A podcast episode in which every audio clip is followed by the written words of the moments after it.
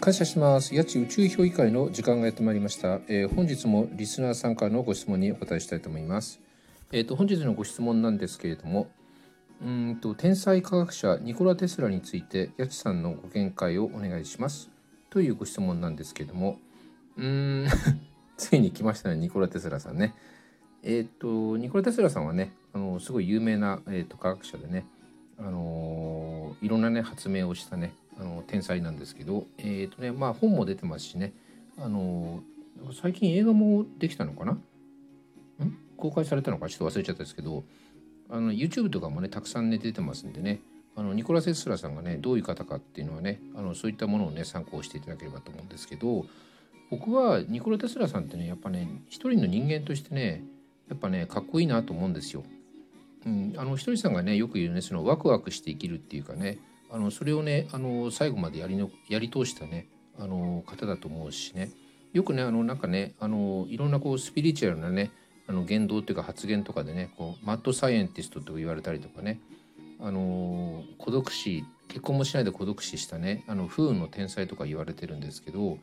あのそれって、えっと、周りの人がね、えっと、評価した、えっと、ニコラ・テスラさんの像であっての本人が本当に不幸だったかどうかっていうのはちょっとよく僕にはね本人に聞いたわけじゃないんで分かんないんですけど本当に不幸だったのかなと思うんですけどね。うんなんかねあの睡眠時間3時間ぐらいでねあの研究とか没頭してたっていうんであの相当ワクワクしてなきゃねそんなね睡眠23時間でね1日ねあのずっと研究してるってことはできないですよね。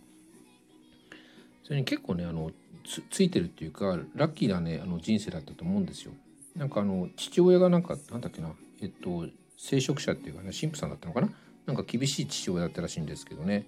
当時あのえっとオーストリア帝国ですかね。オーストリアにいた、まあ、徴兵とかをねあの免れるために父親がねこコネを使ってねあのニコラ・テスラさんはねあの徴兵をにされなくてねあの兵役に行かなくて済んだとかね。結構ねやっぱりねあの親にもねあのちゃんとねそういうねあのすて素敵な親にも恵まれてたしね、うん、何よりもねあのなんかね当時ほら伝染病とかねそういうのがねあのしょっちゅう流行してたんですけど何度もねその病気になりながら、えー、と最終的に86だったかな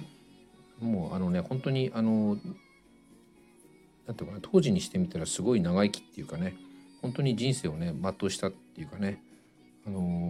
ー方だなと思ってね僕はねすごいなと思うんですよね。うん、なんかそういうだから生き様っていうかそれがかっこいいっていうかねあの何を残したかっていうのもあるかもしれませんけどそういうなんか生き方が僕はかっこいいなと思うんですよね。うん、なんかねニコラ・テスラさんって多分ねあのひとりさんが言うその英知っていうかアカシックレコードにしょっちゅうつながってたと思うんですけどなんかねやっぱね今ねその量子力学とかねそういうあの分野とかがねすごくあの注目されてるんですけどうんとねその、えっと、アインシュタインとかもそうなんですけどね当時その1900年代ぐらいの時に結局その、まあ、光とかねその電子とか一部の原子なんかもそうなんですけどあの僕らがえっとなんていうのかなこう知覚できるっていうかいろんな物質っていうのは、えっと、粒子だけでできてるっていうよりもまあそれプラスねその波動性っていうか波っていうかウェーブみたいなものそういう性質もねあの物質は実は持ってるっていう話であのなんかそういうのをねもうすでに分かっていて多分ねあの有名なそのえっ、とオーデンクリフでしたっけ？あのいわゆるそのタワーを作ってねそこでえそれでその、えっと情報だけじゃなくて電力もねあのその電池波っていうか、えっと無線でこう送信するっていうのはそういうのを本当にあのガチでその実現させようとしてたね人なんでね、まあ、僕みたいなねあの素人にはちょっと想像もできないようなねあの世界が見えてたなと思うんですけど、うん、まあねあの生まれるのが早かったって言えば早かったのかもしれないですけどでもなんか天才って言われる人はみんなあの時代のあまりにも先を行っちゃってる人がねやっぱり天才って言われるんでね、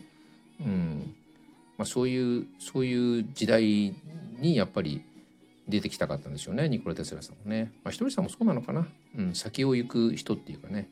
うんまあ、でもね本当にねニコラ・テスラさんはね僕はね人間としてねやっぱかっこいいなと思ってね。うんそんな感じがしますけどね。それでは皆様ごきげんよう。